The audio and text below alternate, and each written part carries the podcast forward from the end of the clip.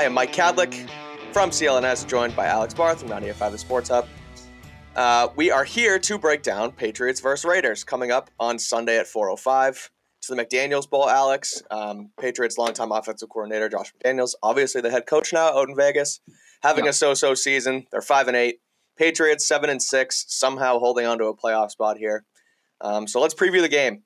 Uh, let's get it. Well, first, actually, I wanted to make a quick note on just the quick nuance that I had texted you about earlier. I think it's kind of fascinating, and people giving McDaniels um, a lot of crap out in Vegas, and rightfully so because they haven't been great. But something that I don't know if it's a McDaniels wrinkle, and I'm not sure who their special teams coordinator is out there, but they made a really unique adjustment, and I think it's perfect for this Patriots Beat show because it's like really inside football, and I, I, I just had to you know talk about it. So basically, Daniel Carlson, who's a really solid kicker for Vegas, what they've been doing on their kickoffs is, if you've noticed, they have a holder out there all the time, and yeah, you know might think to yourself, oh, why are why are they using a holder inside? Or there's no wind. It's you know a clear sunny day, and wherever they're playing, why are they using a holder? And what they've Right. been doing this what they've been doing this season is actually holding the football on like the outside of the tee, and so on top of the tee and not inside the tee. Um, it's so basically it gives you know a larger service area for the kicker to kick, allows them to get under the ball a little bit more, and it adjusts the hang time of the football on kickoffs. It gave it gave them a great advantage on kickoffs for you know a decent amount of time this season. The NFL just out, uh, outlawed the the rule um, or changed the rule rather, sort of uh, right in the middle of the season. So the ball now has to sit inside the tee, and Vegas won't be able to do this. But I thought it was I thought it was you know a, a little bending the rules type thing for McDaniels that you know again people give him crap, but I thought it was I thought it was interesting. You can't hear me right now, can you? I can hear you.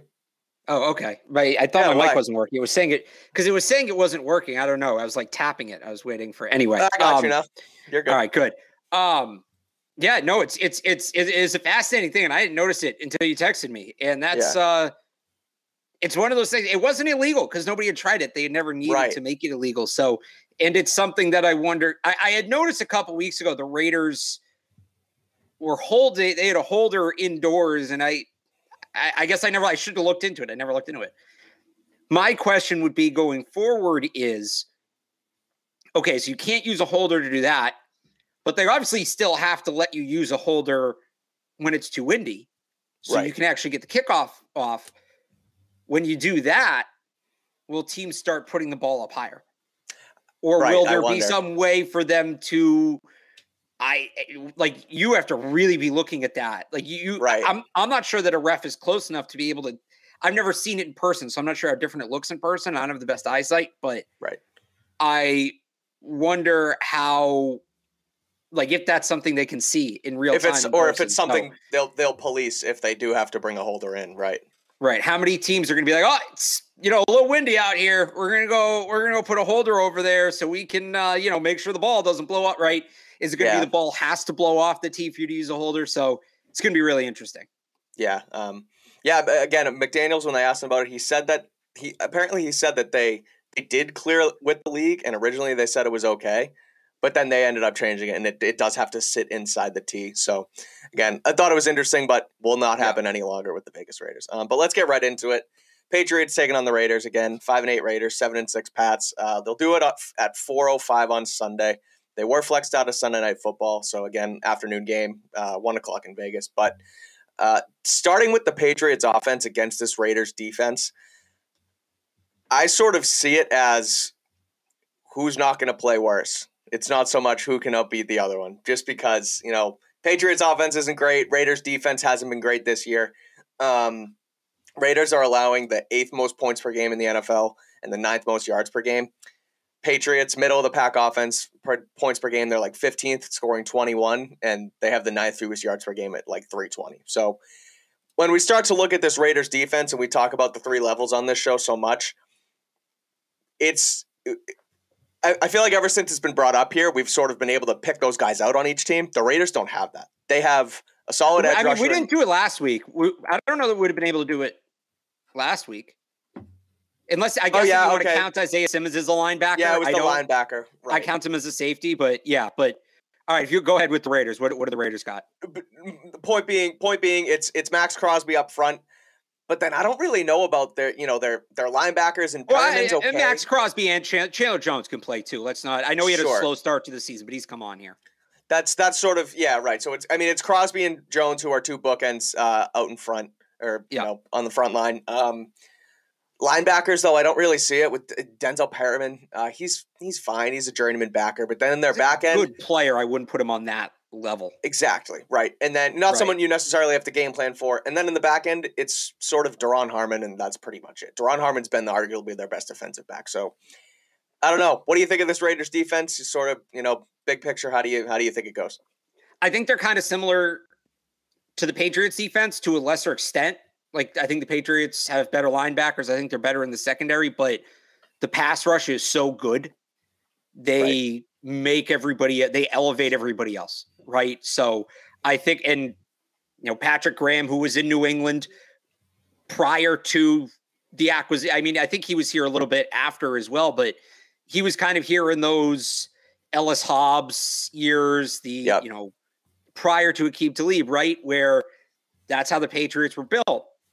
It was pass rush first, and yeah, the secondary is not as good, but you're not going to have time to exploit them because the pass rush is so dominant. So against this Patriots offense, it's a really scary proposition, right? Especially Right. because Chandler Jones and Maxx Crosby are coming off the edge, and we know what the Patriots tackles have looked like here. Yep. Really, since the they haven't been great all year, but since the bye, it's been a noticeable drop off. They were playing okay for a portion there in the middle of the year, you know, week seven, eight, nine.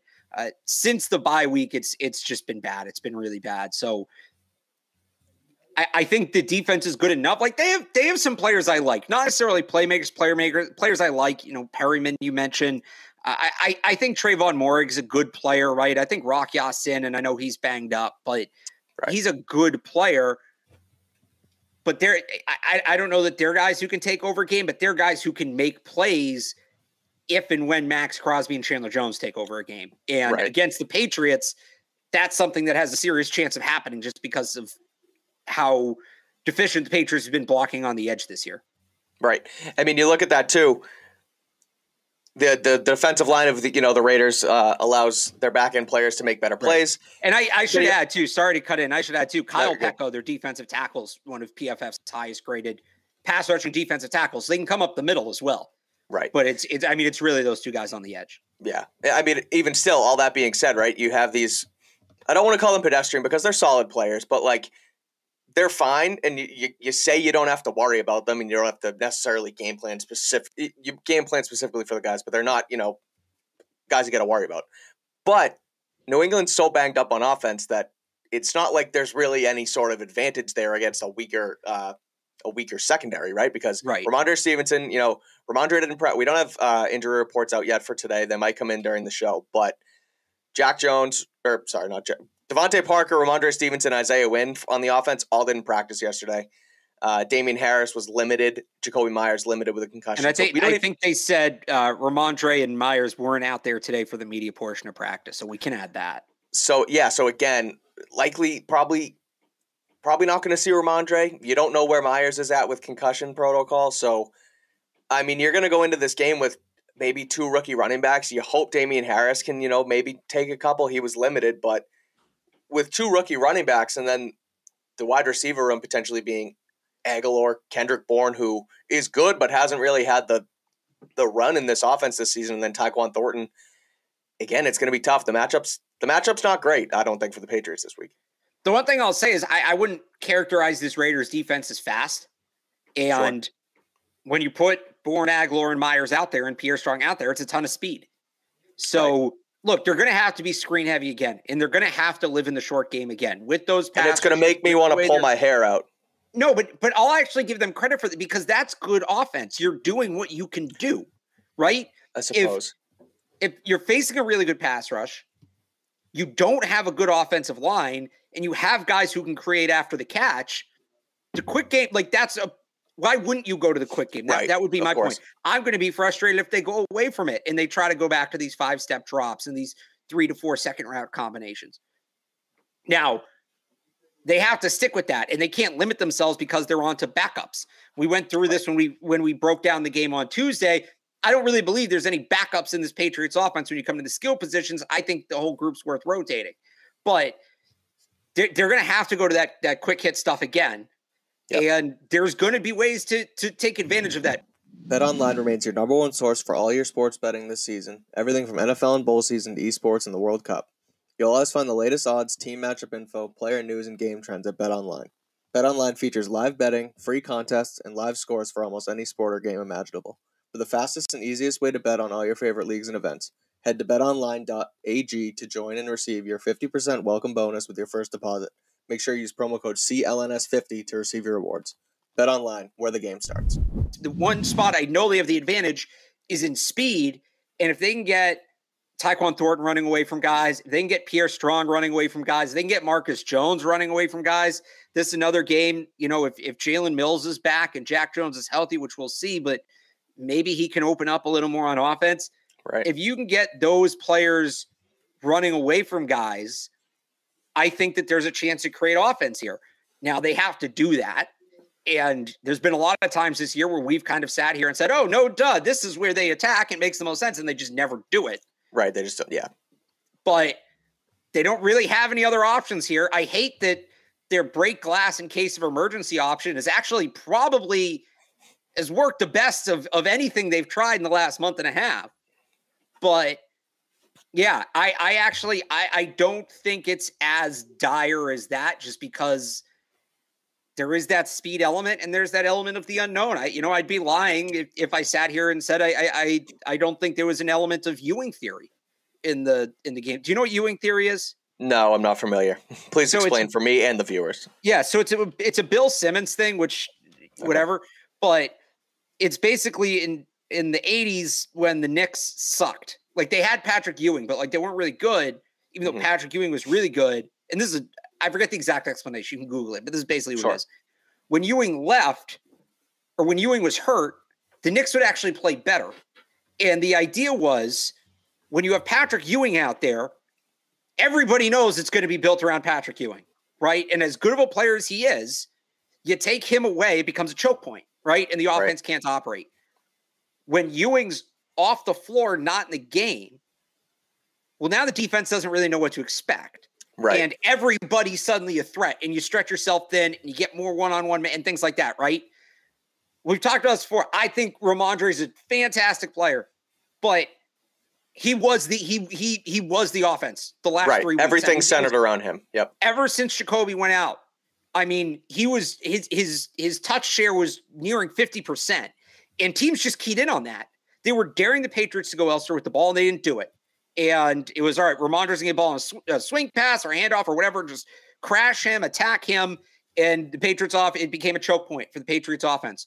Rhamondre comes out, Jakobi Meyers comes out. Now there's all these guys that they never use, that they never give the ball to. So what's it going to look like? You don't know. So I do think there's a there's an element of that in play here for the Patriots offense. You never want that to kind of be what you're hanging your hat on. Right. But this is where we're at. And if if I think that there there's room for them to take advantage of that. I really do. Right. I mean, we saw it with Mac Jones as well when Mac Jones went out and Zappe comes in. They it's like they're they purposely have to add, you know, get more creative in their offensive play calling and utilize right. the strengths of the players on the team where when it's for some reason it's like when, you know, the depth chart's full, they just run a more basic offense that, you know, doesn't really get them anywhere. And not so much basic, but kind of it's almost like they're just kind of running into a wall and nothing. It's predictable. It's predictable. Right. They're running the same thing. And look, I get it. You want to get the ball in the hands of your best players. And I'm not saying that, you know, you know, let's call it five players on the field at a time, right? Who can get the ball. I'm not saying it needs to be 20% all across the board, but right. Rhamondre is more than double the touches of the next closest player on the east. So before I don't I don't know what the numbers are now, but before the Patriots game, he was at 291, I think. It was 290 something in terms of touches this year. That's catches and carries combined. And that's not even including targets. So plays where they throw the ball and he didn't catch it. Right. Catches and carries alone, he was pushing 300. The next closest player is Damien Harris at 97. It's crazy. It's just as if you're a defense and that's what the other team's doing, you know what to key in on. And it, if the offense doesn't adjust away from it, there's nothing stopping you from just game planning around one player and taking out one player, and that's what was happening. Mm-hmm. You know, I don't want to say the Patriots can't like. I don't want this to sound like it's a good thing that Rhamondre Stevenson's hurt because it's not. He's a great player, no. but I guess how do you take advantage that, of it? Not even. I, I guess you hope that this opens the eyes to where they see it as well, these other guys aren't totally helpless with ball in their hands, right? Like that's what you'd think watching it. They don't trust these other players. Right. And I'm not saying it's always going to be perfect, but hey, these other guys can make plays too. So if we get them the ball, it's going to open up more opportunities for Rhamondre Stevenson. Like it's a quality versus quantity thing. The quantity of his touches can go down, and the quality will actually probably go up. There's like right. a like a, a fulcrum or, or, or tipping point or whatever there, right? Yeah, like sure. They've gone so far to the quantity side, it's tanked the quality. And now you're seeing what happens when they get the ball in the hands of other players and they spread the ball out. Like we always raved about this with Tom Brady, right? You know, they'd come out of a game, seven, eight, nine players would have targets, and that was routine. And I think we got used to that. It, that that in itself, forget who the players are, forget how you're using them that in itself is so hard to defend. And the Patriots really got away from it this year. Here's a chance for them to kind of go back to it a little bit. Totally. And talking about, you know, not being predictable, you know, in the offense and the offensive play calling, and sort of getting into this Marcus Jones package that they've tried to unleash a little bit over the last few weeks. And it worked right away in the Bills game. Throw him a quick screen, he takes it like it's a kick return for a touchdown. And then it was almost as if they just tried to do it again and do it again and it wasn't it wasn't really working and i was like okay like let's get creative here and i do want to give them you know i, I trashed on them uh, post game uh, on our post game recap against the cardinals yeah. on the offense just i mean the offense it's not great in general right but i do want to give them a little bit of credit on sort of what they've done with this marcus jones package because kind of looking back on it and watching it again and uh, you know just checking out some breakdowns on it and they're they're really they're using this so it's this orbit motion that and I saw it broken down by Brian Hines from Pat's Pulpit. And basically and it's an orbit motion and I mean I ran it in college, we ran it with our RPO stuff. And so I was familiar yeah. with it when I saw it. And so it's basically a motion where you come to the line, you wrap around the quarterback, and then they can throw you a screen or vice versa. It's like a, a motion where you run behind the backfield. And so they used that with Jones early in the game and they got it to him and they got whatever, a completion, whatever. But now they're building off of it. And now they're using it as an RPO. And that's something I hadn't seen from them with Marcus Jones in the first couple weeks. So it's like, okay, you know, maybe there's something to this. So they, they send Marcus Jones in motion, they completed to him. If you looked at the Patriots the last few weeks and the defense from a scouting perspective, you don't think there's anything else off that play. So the next time right. he runs in that motion, you're going to think the same thing's coming. But they actually did build off it and they handed the rock off because of the way the linebackers moved. So there is some play calling improvement and they're starting to become a little bit more creativity in that, you know, RPO speed style offense. I do wonder again still about, you know, the, the reps Jones is taking every week. And I wonder if this is something that, you know, is as easy to run with a guy like Tyquan Thornton and use him or another back like Pierre Strong. Use right. him as a guy and send him in those backfield motions and I mean, maybe that's something they'd start to do this week because they've gotten strong some reps now. But I mean, I'm curious to see again too how they use this this package again. I would say Kendrick Bourne is a guy who yeah. could probably run. I I don't remember if they ran him on orbit last year. I, I can't. I think they did with you know Jonnu Smith's another guy. I believe they did have him on some orbit motions last year. Sure. You know, that, but that's it. Like exactly what you just said. Where it's great that we're seeing that now. It shouldn't exist with one package that's sort of gadgety right? With one player, right? Right. Your corner having to come over and play offense. Like do exactly. that with the guys who are offensive players. Do it in multiple packages. Like this is day one of camp stuff we're talking about. Right. Like this is install totally. stuff that we're now talking about on December 15th. So this is like six months behind schedule. Right. Again, I hope they build off it. I hope that they don't just default to, to being overly conservative because guys are out. Mm-hmm. But we'll see. We'll see. Well, like you said, it's that Shanahan style of not necessarily the play calling, but everyone can do everything in an offense. So like you see Christian McCaffrey can can run the slot and can come in motion and can right. split out and a receiver and Deebo Samuel and Jeff Wilson or whoever the case may be in that system kind of just you, you plug and play them everywhere. The Patriots don't have that yet. They just have Marcus Jones come in and we run this package where, you know, again, shift it up a little bit and hopefully again they're they're injured, so you wonder if if and when that comes about. But that seems like the the reasonable next step in this process. Um, right. Anything else on the offense before we move on to D? I mean, Um, it- it's going to come down to injuries, but and yeah, that I- I- offensive I line, the offensive line and the D line is a huge mismatch that I do worry about. Hopefully, again, they take advantage of it with play the kids, man. Play the kids Yeah. and play Kendrick Bourne. Like let those get, get the ball in their hands and and let them create. I think that that Right. I've been saying for months that's the best option for this offense. They now have no other option short Right. of you know going back to the, the the game plan from the win game in Buffalo last year and just giving the ball to Damien Harris 35. Like those are two options because they can't drop back and throw it down the field, not regularly. They can do it in spots, and we saw them hit Hunter Henry up the seam, and I think there's room for that. But in terms of what their their overall philosophy is going to be in this game, can't feature Kobe Meyers. You can't take deep shots because you don't have the blocking for it. Right. You can't, you know, use Rhamondre Stevenson as a dual threat player. It's either quick stuff, yards after the catch to Kendrick Bourne and Tyquan Thornton, or it's running the ball 35 times to Damon Harris. That's pretty Right. much what it is. And I know running the ball 35 times with Damon Harris worked once. I don't think it works in this situation. Yeah, I, ultimately think that Maxx Crosby's going to end up having a field day, unless again they scheme it up. But I don't know how much you know how much confidence they've given us Well, in them doing that They so did, far. but they did it last week, and you bitched about it. But sorry, I didn't mean to take that shot. I shouldn't have done Go for it. No, I'll, I'll hear it. I'm for it. They did. Let's That's go. what they did last week. That's why they ran 12 screens to Right. offset that pass rush. And that's why they Yeah. ran those orbit motions and those RPOs. Like, this is the offensive line. We've said this a, uh, so much. We're going to say it a lot more over the last, over the next four weeks and hopefully a couple more weeks after that. The offensive line is what it is at this point. It's really Right. not going to get much better. Like, maybe they Sure. get Wynn or Cajuste back, but neither of those guys have looked super promising this year. I'm not, you know, and Trent Brown doesn't have the flu, but it's there's no room for it to get where it needs to be. Yeah, Trent Brown lost 12 the- pounds.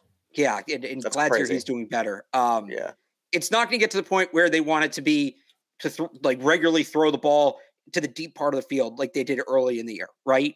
So, what are they going to have to do to work around that? Screens, draws, RPOs, play action, pre-snap motion, like all of these eye adjustment things. That's what they're going to have to rely on in order to move the ball offensively from here on out. You can love it, you can hate it. There, there isn't a better option. Saying, "Oh well, no, they should just throw the ball down the field." They can't. They can't. Well, Mac holds the Right. ball too long. Well, what do you want? Do you want deep developing routes? Like you, you can't call for them to throw the ball down the field more and then tell me Mac holds onto the ball too long and takes too many sacks. He, th- these routes need time to develop. So, Right. which one do you want? Honestly, screen them to death. That's kind of where I'm at at this point. I don't love it long term. They need to fix the the offensive line in the offseason, and this is not a long term picture. But to make this playoff push to try to get to the playoffs here and maybe win a playoff game or two, screen them to death. Sign me up. Screen time, The-. I will say, I will, and you have me back, right? I lost my connection for a second. So Okay. I'm here. You hear me? Okay, cool. Yeah, Um, the, the I mean, again, you talk about bitching about it last weekend.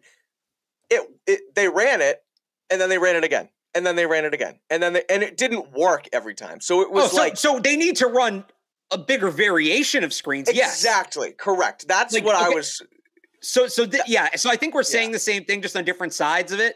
Totally. I, I like the overall idea of what they did against Arizona. I, I think the idea of hey, we're going to stick with the short stuff, we're going to create all that. Look great.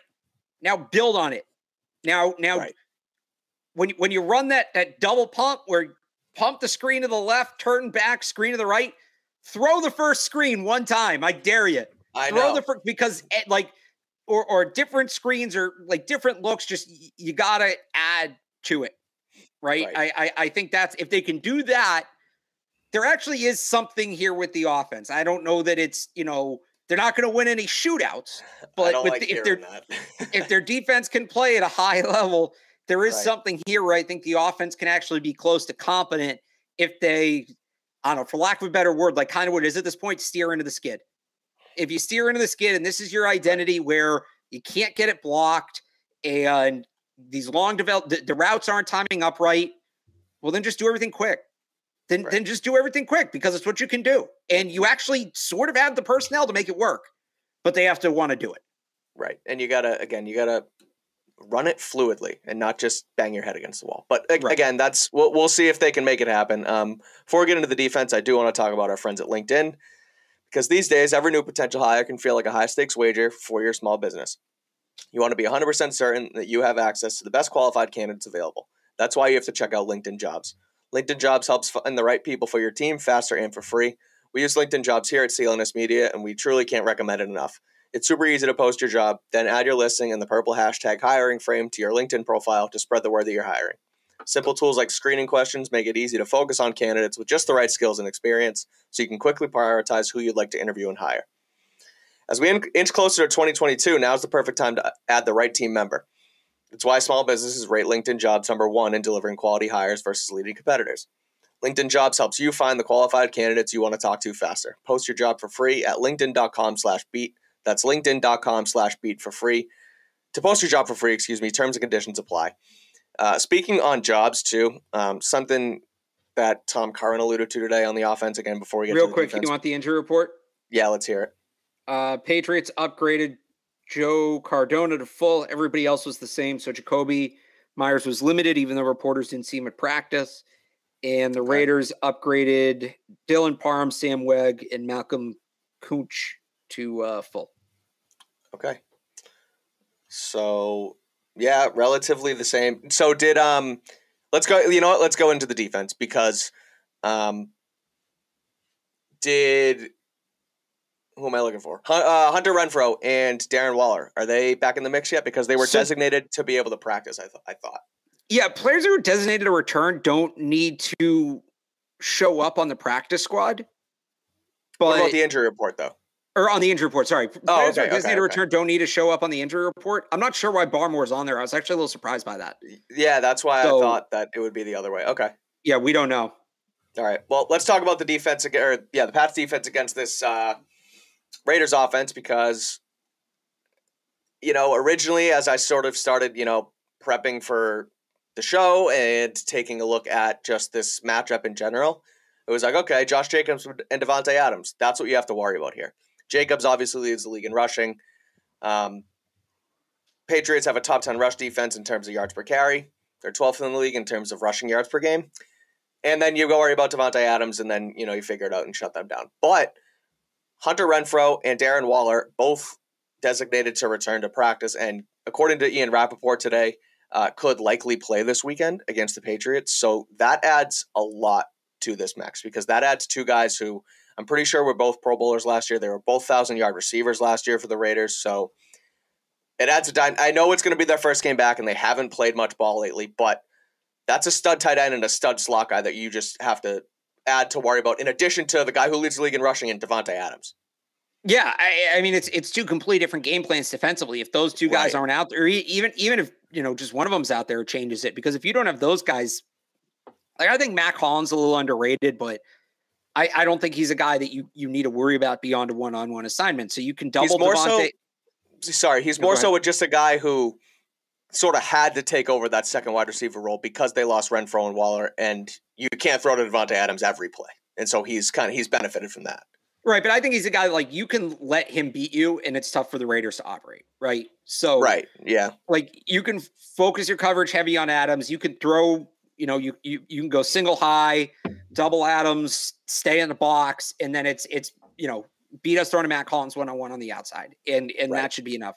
You put one of Waller Renfrow back in there, and it changes things significantly. So percent. it's going to be really interesting to see how that plays out because if you do that, now you're talking about, all right, well, you need to go nickel because you need that third corner on the field. You're not matching up Renfrow on a safety, right? Right. But now you also do you want a box safety? You're going to need a safety on Waller, if not another tight end, or not if not another corner.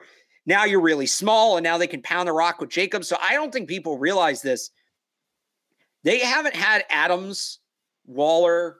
I actually have the number right here. Hang on. I want to make sure I get the number right. So Hunter Renfrow, or sorry, give us a second. So Darren Waller got hurt in week five, right? He played one, two, three, four, five. Mhm. Uh, Hunter Renfrow got hurt in week two, then returned in week five. Waller barely played any snaps in week five, though. He only played eight snaps.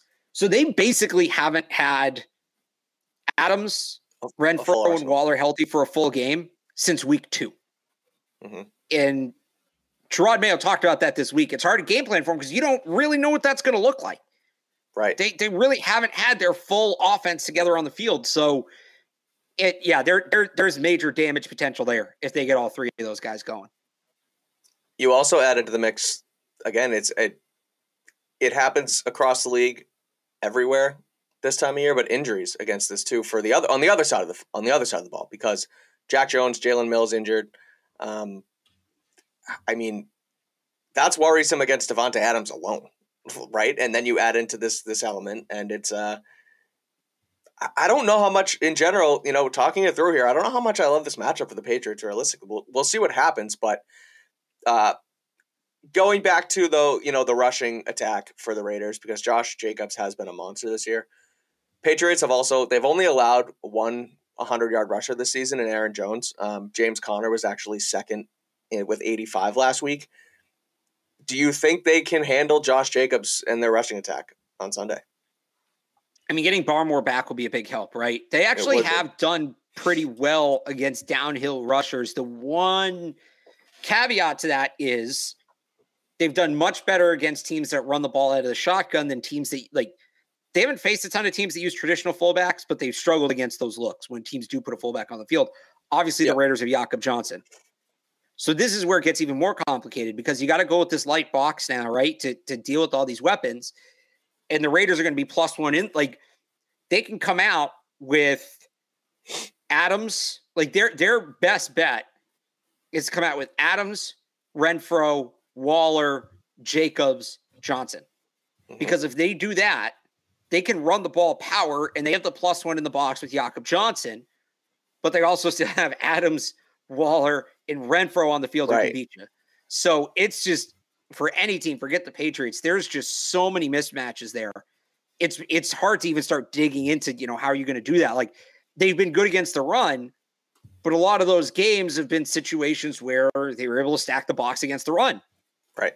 You can't do that this week. Right. Mm-hmm. You know, they were able to take away DeAndre Hopkins last week. Part of that was they were able to allocate resources in the secondary to really smothering them. They weren't, you know, you, you saw Robbie Anderson started to beat them. And right. they didn't necessarily shut that down. The Cardinals just for some reason never went back to it. Right. So right. there's just there, there's I think this is why so many people what we're getting into here is basically why people are so high on the Raiders this year and right. why their record. You were high on them before. You were high on them before they lost to Baker Mayfield last the other last week. Yeah, I, when well, we were talking about it on the show. I just think they're a different team when they have they're a different team when they have everybody healthy. So full arsenal at Derek Carr's disposal.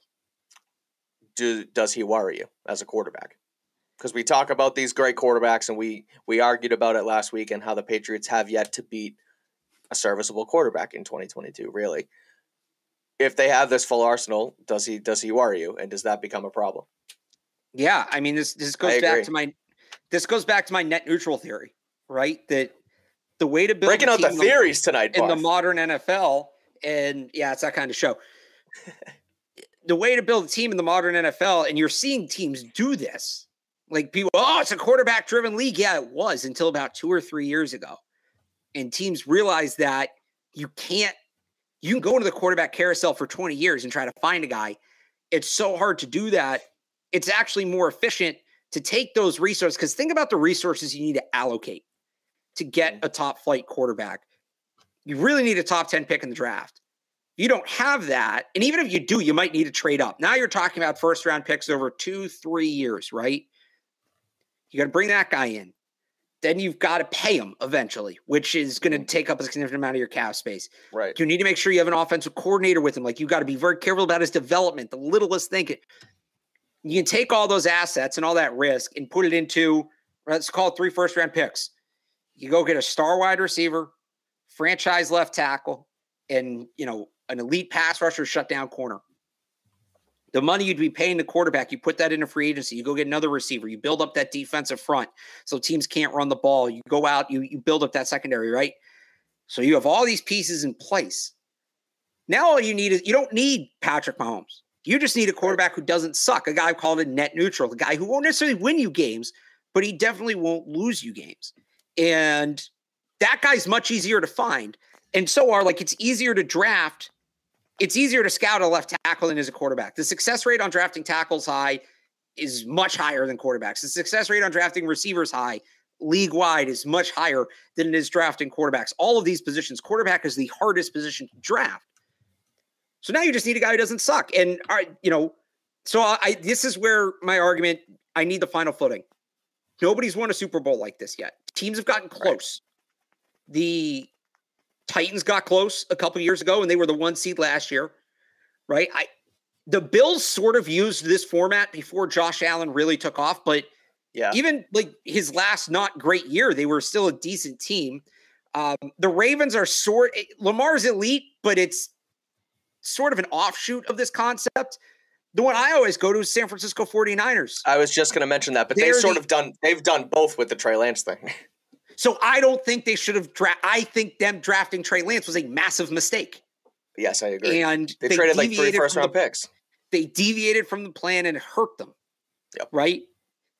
But you look at where they're at now, they are Brock Purdy under center and considered, you know, a, a Super Bowl contender. Another team, and they sort of slipped into this by accident, is Miami. Mm-hmm. Miami used a premium pick on a quarterback, which goes against the plan. But they picked up all these other picks that they've used to since add Bradley Chubb, Tyreek Hill, and Jaylen Waddle. And they've built right. a very quarterback friendly absence. And look, Tua is not the guy that he's not a guy you take in the top 10, but he's at the very least net neutral and he'll get hot at times. He's maybe a little bit above, you know, this point, but to, to, to get back to the, the, point at hand, right? Mm-hmm. Is Derek Carr an elite quarterback? No, he's not. But he's at the very least net neutral. I think he's a step above that. He's the very least net neutral. You or another you look at a guy like Jared Goff who's going off in Detroit right, right. now, right? But I, I don't think Eh, to, to bring it back from this whole rant, uh, I, I don't think Derek Carr on his own is a threat.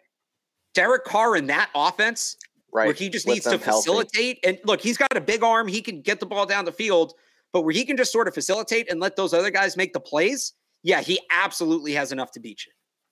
So, building and off by the that, way, I, I, that plan, and I, I is this the first time we've had this conversation? Me and Evan used to get, we would spend, we'd get into this, we'd spend half a show arguing about it. But why? This, what's the what's the what's the argument Evan, that it's not Evan the case? Didn't, Evan didn't believe in it for a long time. Evan didn't believe in it. He said, "I mean, you need you need playmakers at such a high level to make it work." I think there's two teams that have proven you can get those. Three teams actually, if we include the Raiders, that have gotten those kind of playmakers in place. It is in fact possible to do.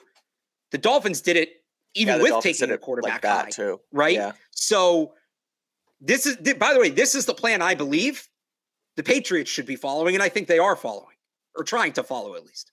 Right. So I mean, they I, also I drafted. They also drafted a quarterback well. relatively high. Yeah, exactly. But but um, anyway, yes, D- Derek Carr in this offense.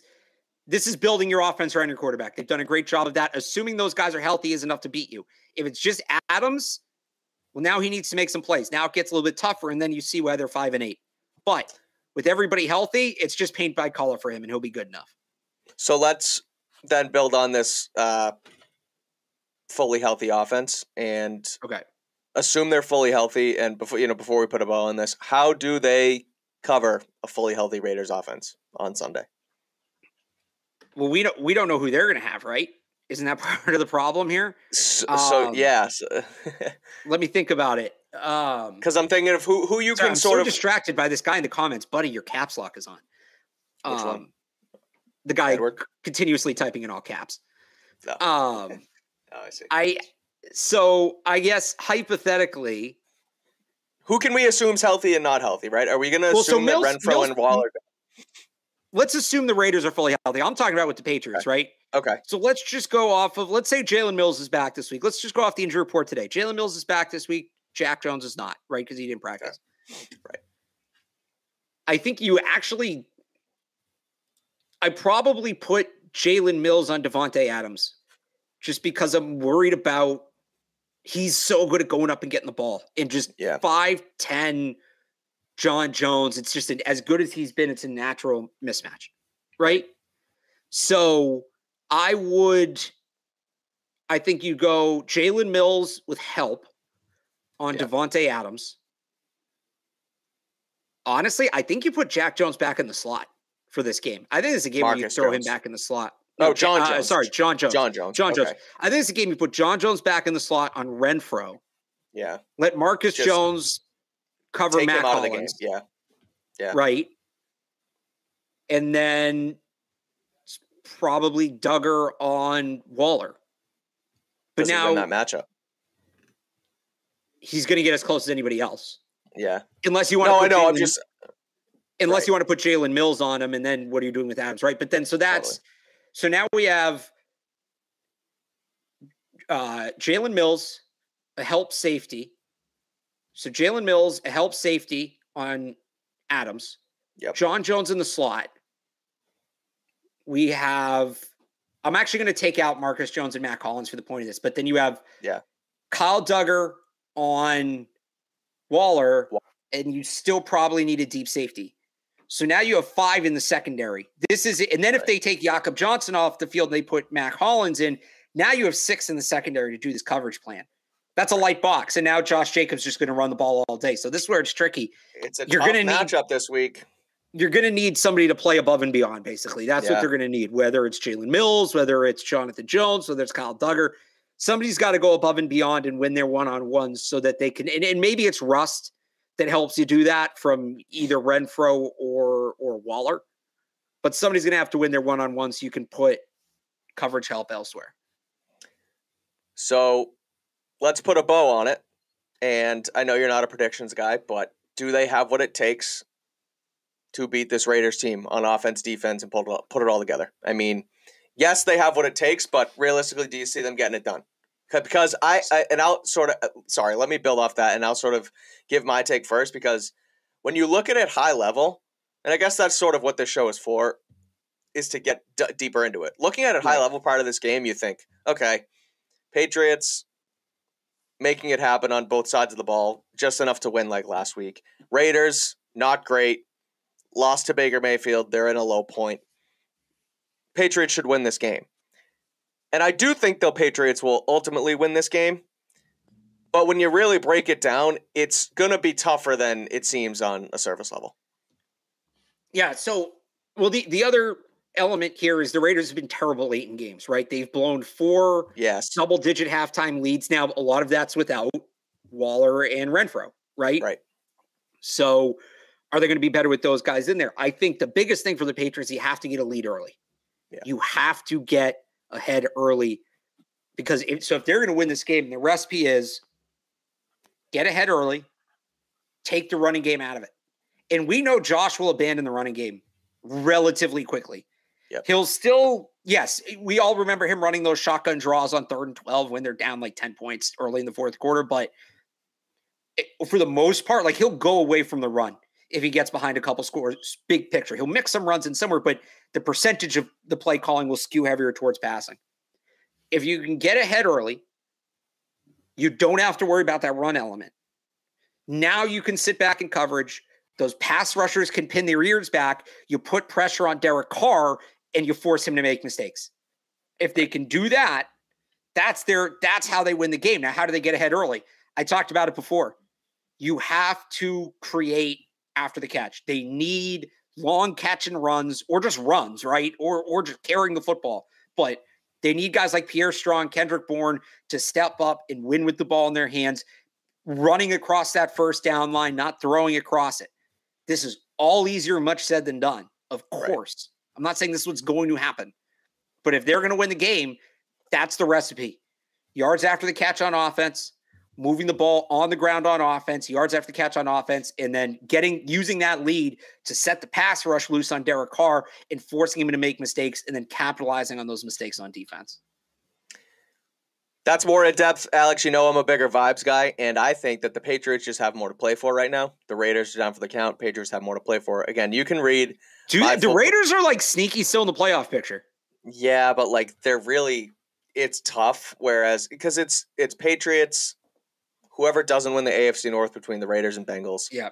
the Chargers, and then the Raiders. So it's like three Well, the- teams. so it's the it's the Patriots, Jets, and Chargers ahead of the, Oh, the Raver- Jets, too. Raiders. Let's not forget all three of those teams have very tough schedules. yeah, And the I just- Raiders, I think I do I have the Raiders schedule here. The Raiders have games in hand hang on. Being slow.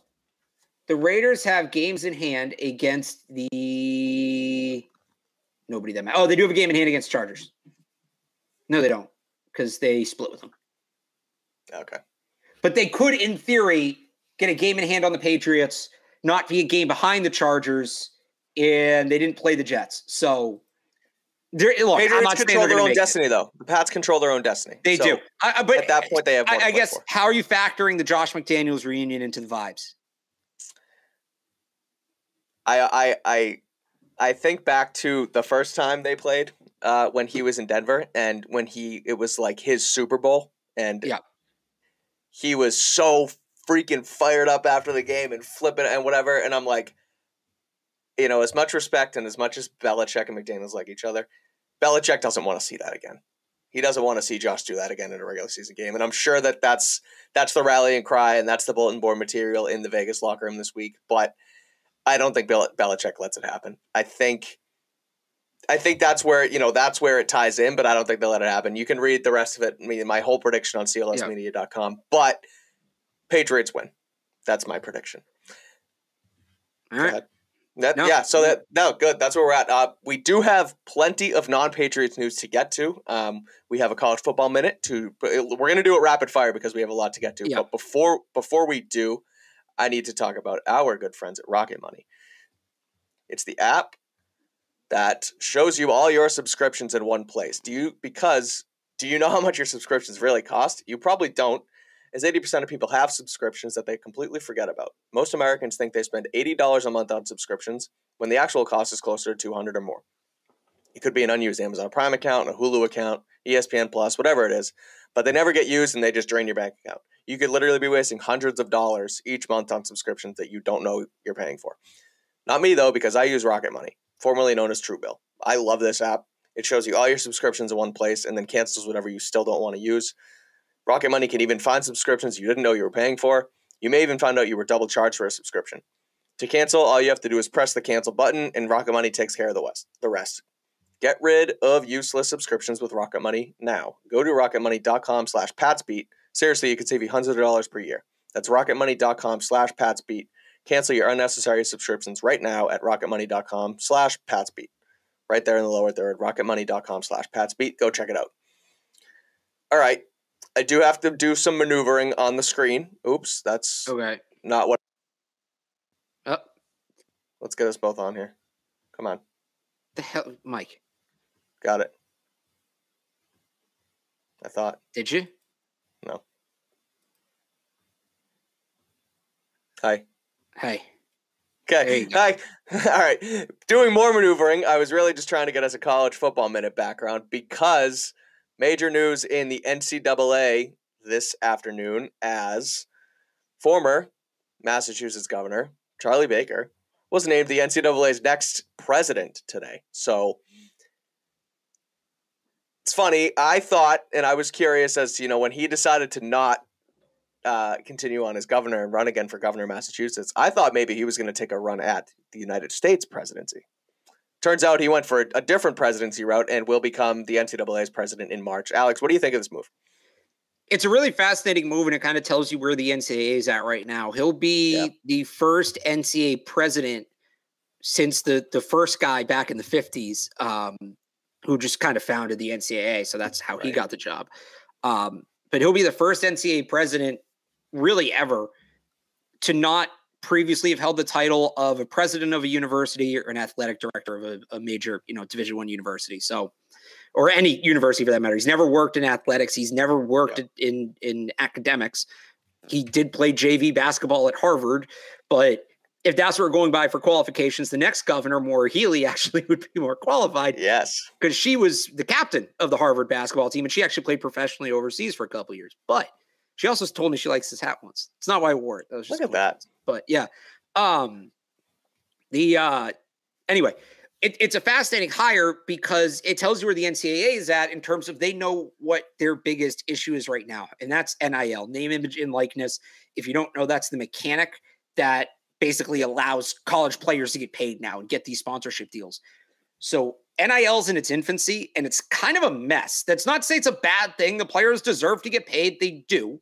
But they the the NCAA doesn't oversee it. Nobody really oversees it. They have some guidelines, in, interim guidelines they put out last year, but they don't really cover everything. There's they add to them as they go as these new issues come up because this was all this all started very quickly and there was no groundwork laid.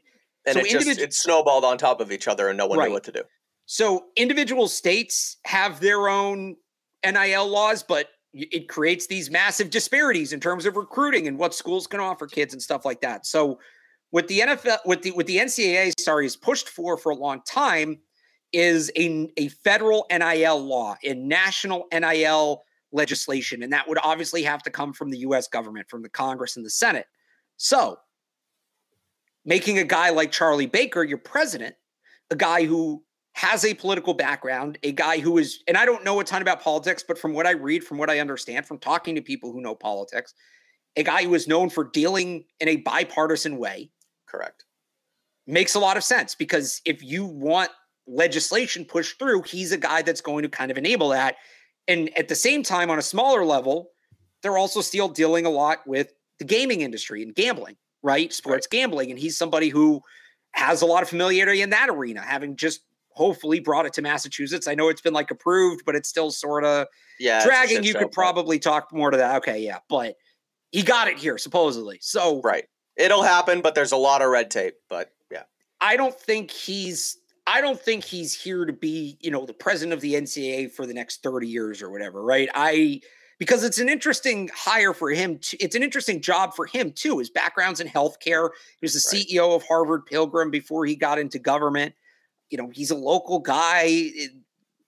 What's a local? You know, it's Massachusetts. It's college athletics. Trust me, the people who cover college sports in the South, where it's really big, are kind of freaking out about this. But my read on it is he's almost an ideal candidate to deal with the NIL stuff. I feel like you'd probably Yeah. want somebody with more of a background in law, or at the very least, a guy who has background in government and in college athletics, save maybe Tommy Tuberville.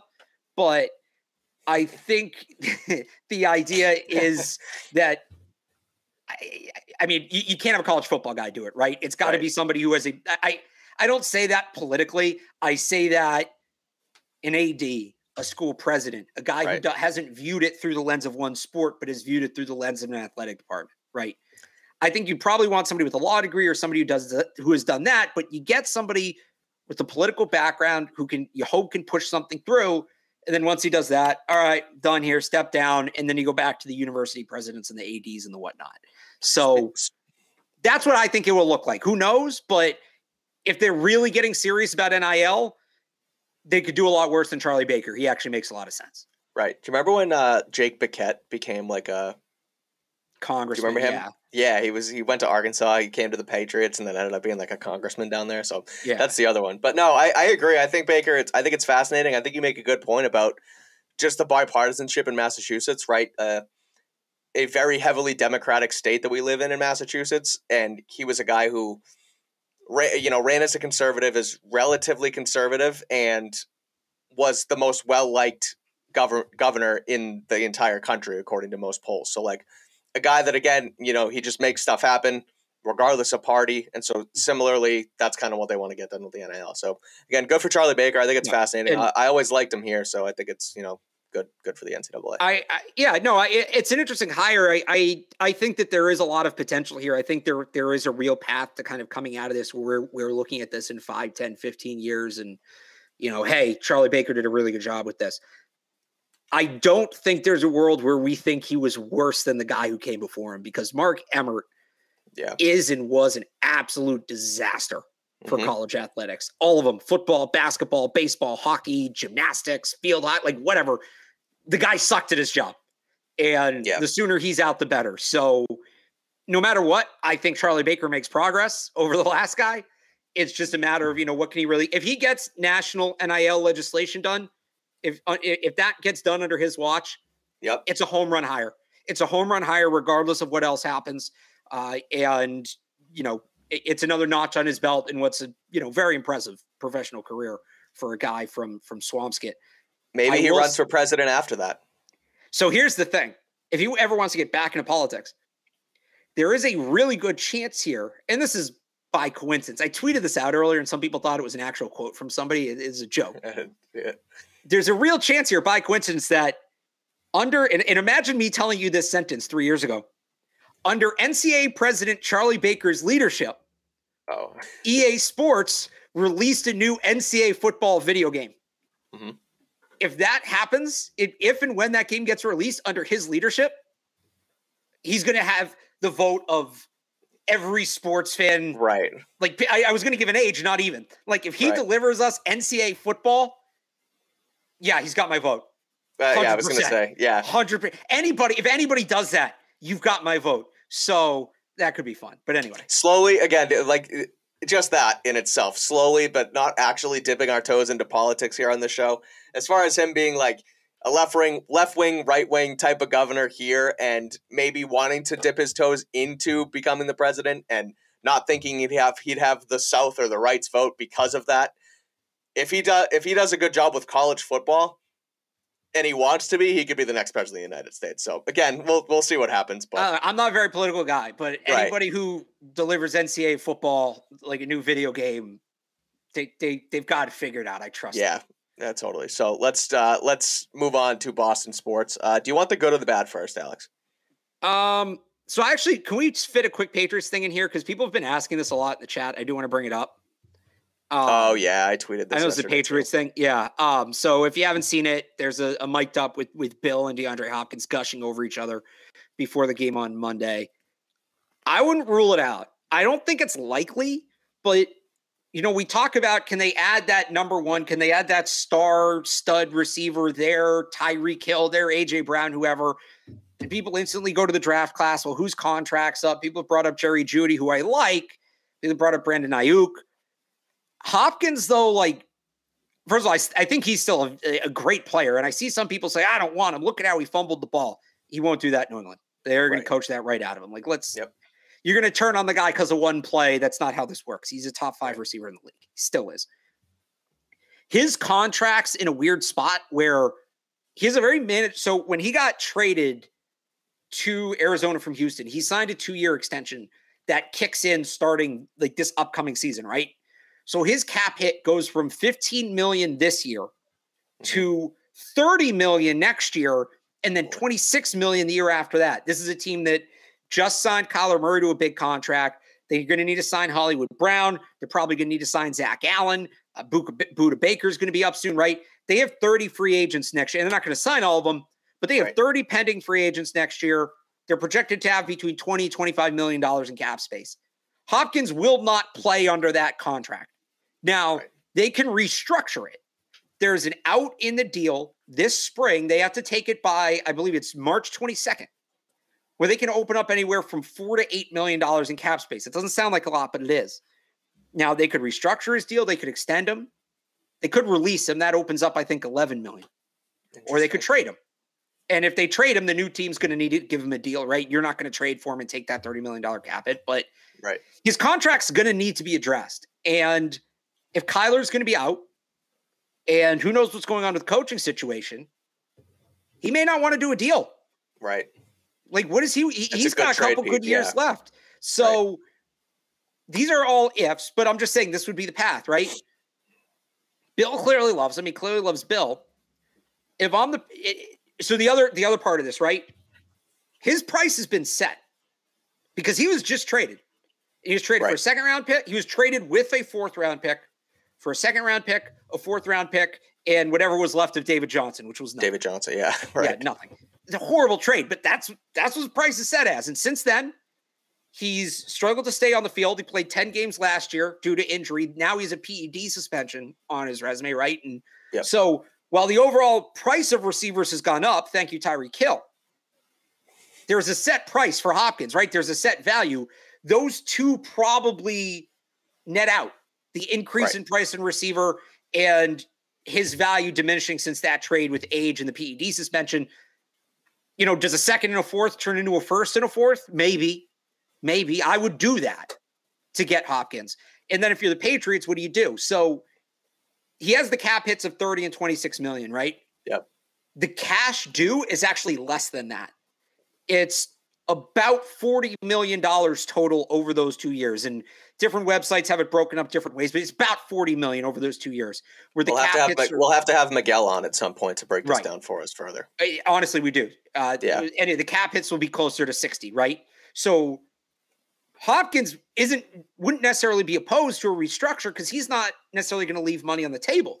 Right. What I would do if I'm the Patriots, if you can pull this trade off, three years, 50 million. He adds 10 million to what he's making. The cap numbers come way down and spread out. And he adds an extra year on his deal, and he now, you know, hits free agent. You get him through the age 33 season. You give him another year of security. Does that get it done? I don't know. I think that it, you know, it doesn't feel unrealistic, right? Right. especially based off what he's making now. That that would be my that that that would be how it would happen. I don't know if it does. Maybe he decides to stay in Arizona. Maybe some teams willing to get stupid and give up multiple firsts for him. Two But first or something. Yeah. Right. Exactly. if it, I would give up a first for him, like a first and a late day two, early day three pick. If it takes that and then three years, fifty million, I do that in a second. Makes and sense. he is, by It- the way, that don't don't talk to me about age. Don't give me he fumbled one time in a game. No, no, no, no, no, no. no, he's he's still good. He can play. He is a top five receiver. He is that true number one X y'all have been clamoring for. And uh, me too. I shouldn't say that. I would love them to get a guy like if you want to unlock Mac Jones to the extent you think he can be unlocked, that's the guy. You talk about a net neutral and put playmakers I was gonna around say him, that's a your net- playmaker. I was just going to say that goes towards your uh, net neutral theory, and that's another guy who you bring in. You use a pick, and you you know you grab a stud, a stud wide, wide receiver one to pair with whatever else you have here in New England. So, I think he'd be a great Patriot. I think he could you know he could last longer than uh, some people think. So yeah, I mean I'm for it. I th- again, I loved the the back and forth that was you know tweeted from uh, Hard Knocks as well, and I, Yeah. I liked Hopkins' quote of you know I just do my job. Like that was perfect. Yeah, that, that felt like an Perfect Easter egg, didn't it? Yeah, yeah, Yeah. it really did. So good stuff. But um, all right, let's quickly rapid fire Boston Sports Minute because two things, and then we'll get out of here. Two things. You want to go to the bad first? Uh, let's do the good because that's gonna be quick. Okay, perfect. Rob Williams set to return uh, to the Celtics lineup. I believe is it Friday night. Friday night. Friday night against Um, the Magic Yeah. So or tomorrow. that's night, huge. That's huge for this team who is already playing so well. They hit a little bit of adversity right, uh, you know, towards the end of last week, early this week, losing two games in a row. But then they go out in LA. Tatum scores 44. They come back against the Lakers. They show resiliency. Mazzulla again, coach of the year. Tatum's the MVP. And then you add Rob Williams, who, if he had a full healthy season, could have probably competed for Defensive Player of the Year and is just a dominant force inside where they've sort of mended the fence with him gone, but he's just going to add so much to this team. Yeah, I, I, I mean, I think it's great. My, my one thing is be, just be careful, ease him back yeah, in. totally. Doesn't need to play back to backs. Like the point is him being healthy in April, not in Right. January. So Yeah. I'm excited to see what he looks like. Obviously, the Celtics team's a lot of fun right now, and he might be their second most fun player behind Jayson Yeah. Tatum, just in terms of watching a guy play. Yep. So I'm, I'm pumped. I'm pumped. I just, you know, keep him healthy first and foremost. If he's only playing once a week, he's only playing once a week until the playoffs. Fine, keep him healthy. Right. Yep, do it. Um, that'll help in this down the stretch. So uh, to the bad, um, the Red Sox announced the signing of um, I don't remember his name. Yoshida, the top of something my- Yoshida. Yoshida something. But again, the the player they signed from Japan, and they needed to clear a roster spot, and to do so, they designated second baseman Jeter Downs for assignment, who was the main piece in the Mookie Betts deal three years ago, whenever that was, and so. We slam the Red Sox here every single week, it feels like. And the fact that you're now whether it was not the right deal or whether you're not giving the guy enough of an opportunity, it just did not feel like the right move for this franchise right now. And it just continues to show how poorly they're run. Yeah, I know it's it's pathetic. It's it's Yeah. frankly pathetic that they traded Mookie Betts for nobody. You know, Xander Bo, uh, um, um, Alex Verdugo's replacement level outfielder is essentially he allowed them to trade Ben Benintendi, who they got nothing for. Yep. He's going to be gone in two or three years. Chris Cotillo, uh, Cotillo of of Mass Live said the other day that he's probably on the on the trade block Mhm. or he might be on I've the trade that too. block. You know, Jeter Downs gone. just gone. He was supposed to be the top prospect in that class. He was the guy who was going to play second base, so you didn't need to sign Trevor Story. He's mm-hmm. gone. Connor Wong, whatever. He's your third catcher. Great. You traded yep. Mookie Betts for your third catcher. And at the time of the trade, it, the, the selling point was we can't keep all three of Betts, Bogaerts, and Devers. So, and actually Benintendi was in there too. It was four. It was he can't yep. keep all four. So by trading Mookie Betts, joke.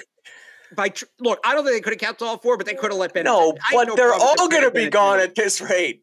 Right. Well, that's the thing, and th- so you twist the knife. That all right, fine. You traded Mookie Betts so you can keep Bogaerts and Devers. Fine. Let's take that at face value. We shouldn't, but let's take that at face value. Well, Xander Bogaerts is now gone, and the guy you got in the trade to allow you to keep Xander Bogaerts is also gone. Yeah. So, what exactly in the hell were you doing? What exactly in the hell was Sam Kennedy doing? I'll tell you what he was doing. There was a piece in in in, in the uh, the the Sports Business Journal today yep. about Charlie Baker being named the president of the NCAA. Do you know where they got that idea from? Do you know where the firm that did the job search got that idea from? They asked Sam freaking Kennedy. There's a quote in the article. The, the Commonwealth of Massachusetts yep. is puppet mastering the NCAA right now between the president of the Red Sox and the government of the Commonwealth. Meanwhile, the president of the Red Sox is letting the face of the franchise walk right out the door. I it's Great. I love that. I, I, I no love that Charlie Baker's yeah. the president of the NCAA. I love it. Sam Kennedy should be focused on that. Right. Yep. Sam Kennedy should be pleading with ownership to spend like they should be spending to run this ball club. It's and, and look, does letting Jeter Downs go change the outlook of the season? No. Does it change the organizational direction of the Boston Red Sox? No. Trading for him in the first place did because he right. can't play. It just adds to it. Did DF? I'm sorry. There's all these other guys you could have DFA'd. Guys, you were clearly fine losing because you lost them in the Rule Five draft. Right. Or no, those guys weren't on the 40, but there's all these other guys you could have DFA'd. Guys, you're good at DFA here. You had a DFA Jeter Downs today. It's insane. Today, it, the decision the, just baffles me. To make room for the guy you paid instead of paying Xander Bogaerts, who you were supposed to keep because of the trade that brought you Jeter Downs, get out. Get out of here. So, what do you it's, think of Dansby Swanson? so frustrating. There's now think, the I think they're interest kings now. I think Dansby okay. Swanson's gonna be great with the Cubs. That's what I think of Dansby Swanson. No, okay. your second, the second baseman, if we're lucky, is going to be Josh Harrison, who I like, who I like, but. And they still don't have a pitching staff, by the way, even if they bring in Dansby Swanson. Let's not forget about that. They still don't have a pitching staff unbelievable how we it's went from they were on the precipice of just you add and, and look Yoshida might might be able to play. He might be a player. I don't know. Yeah. You add Yoshida, you add Kenley Jansen, they add some piece in the bullpen, you get a closer. They were doing all the ancillary moves they needed to make, and they've made all the ancillary moves they needed to make, right? right. They needed a leadoff hitter, they got a leadoff hitter. They needed to build up the bullpen, they built up the bullpen. We'll see what they ultimately end up doing. But I was like, all those ancillary moves only meant anything if he kept Xander Bogaerts. Yep. Right. It's almost like with the with the Patriots. They made a bunch of the ancillary moves they needed to make this offseason. They added a, a, a deep threat receiver in DeVante right. Parker. They they bolstered their secondary linebacker, yep. drafting Jack Jones and Max. Right. They added speed, all that. But it doesn't matter when you don't replace Josh McDaniels. It doesn't matter when the primary move isn't made. Right. The Red Sox, and that that's like the Patriots did that at kind of a low level. You usually don't talk about that in terms of coaching staff. That's kind of a stretch of an analogy. I, I, I almost want to walk it back, but for the Red Sox, holy hell, did you miss the point? They had the core in place. They just needed everybody else. You had, you had your three, four, five, you had Devers, Bogaerts. I think Casas is going to be in there, right? You know, yep. it was they they had they had, they do have some young pitchers I like. They do have some young starting pitchers I like. They just they need a bullpen get a fourth outfielder, leadoff hitter, and like you're in pretty good shape. They were probably right. better than their record indicated last year. All right, so they add the bullpen pieces. They had the leadoff hitter. Oh, oh, oh we're building to something here, here right? Go. But now Xander Bogaerts is gone, and your lineup sucks. And hmm. there's no faith that they can keep Rafael Devers. I, I, I, I, I got to stop. You could go on. Keep, no, I'm talking in circles now. It's It's banana. don't don't It's- don't call me a Red Sox hater. This is not me hating the team. This is not me saying I'm not a fan of the team. This is me being frustrated that something I care deeply about is being taken out behind the barn. That's what this is. And that's what's happening. And it's a damn shame. I'm with you. It's awful. It's a disgrace. And again, like you said, hating on the team. It is. It's hating on the team. And I, I'm a Red. I want to be a Red Sox fan. It gets harder and harder to do what feels like daily, and so it's a disgrace. But let's let's put a bow on this guy. We'll Hey, the Bruins are good, though. Bruins Yeah, the Bruins are great. Yeah, the Bruins are awesome. Bruins still Bruins are awesome. Celtics wagon. Red Sox disgrace. But uh, quickly before we go, Thursday night football. Last week, I took Baker Mayfield. I won. It was an unbelievable Thursday night football game. This week, 49ers at Seahawks. 49ers minus three. Brock Purdy will play, which again, it's like, oh, thank God Brock Purdy's playing. But that's what it's down to right now in San Francisco because their quarterback room consists of now Brock Purdy, Josh Johnson, and Jake Eason. Uh, so if it didn't, if it wasn't Purdy, it was going to be Jake Eason dressing for the first time in San Francisco history, and them going with maybe Josh Johnson. So again, Purdy's going to play. Niners minus three. Seahawks. They've been middling. Who do you like? Give me the Niners, baby. Yeah. You know, and- I know you know because I sent you the stat, but I'm going to set it up this way anyway. Yeah, In the last three years, you know how many deep touchdown passes Jimmy Garoppolo threw? Two.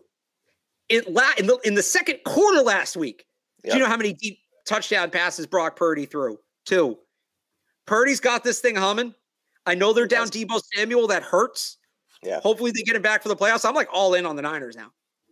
Hopefully they get Deebo back for the playoffs. It hurts not having him tonight, but the Seahawks feel like a team that's on a bit of a backslide. I think they got hot early. They had that chip on their shoulder. Geno Smith was a great story, but I think they're coming back down to earth. You're seeing that regression to the mean a little bit. Uh, Kenneth Walker's banged up. He's such a huge part, right, of what they do. Yeah. I, I I'm going with the Niners tonight. I like the Niners. Purdy keeps going, man. Because I'll tell you, you know what Brock Purdy you is love like. it. Brock Purdy is a winner. Brock Oh Purdy my is a God. winner, and he wins games. That's what he does. Give me Brock Purdy. I can't disagree with you because just like Jimmy Garoppolo, all Brock Purdy does is win. Um, I agree with So the you're Niners pick. saying Brock Purdy and Jimmy Garoppolo are the same quarterback. I'm saying they're winners. They have they have what it takes to win NFL football games. Okay. For the sake of the podcast, I'm going to take the Seahawks plus three to go against you. Um, they're at home. I'll convince myself into it. I have a pick 'em league. I think I took the Niners, but for the sake of the pod, I'll take the Seahawks. Home team on Thursday night football, like the home team wins on Thursday night football in an inordinate amount of the time compared Right. to the, I think the average home team wins like 52% of the time. That number goes up to like 55, 56 on Thursday night football. So never wrong picking a home team on Thursday night football. Yep, go Hawks. Um, all right, well that'll do it for us. Uh, thank you all for tuning in. Um, the Patriots again taking on the Raiders on Sunday, 4:05 in Vegas. Uh, what feels like a must-win every single week. Uh, once again, New England has that in front of them. We'll be back next week on uh, early next week to break that one down. Uh, until then, he's Alex Barth. I'm Mike Kadlick. Follow him on Twitter at Real Alex Barth. Read him on the Sports Hub. Same for me on CLNSmedia.com. Follow me on Twitter at Mike Kadlick. We'll see you early next week. Again, thank you guys for watching. See you soon.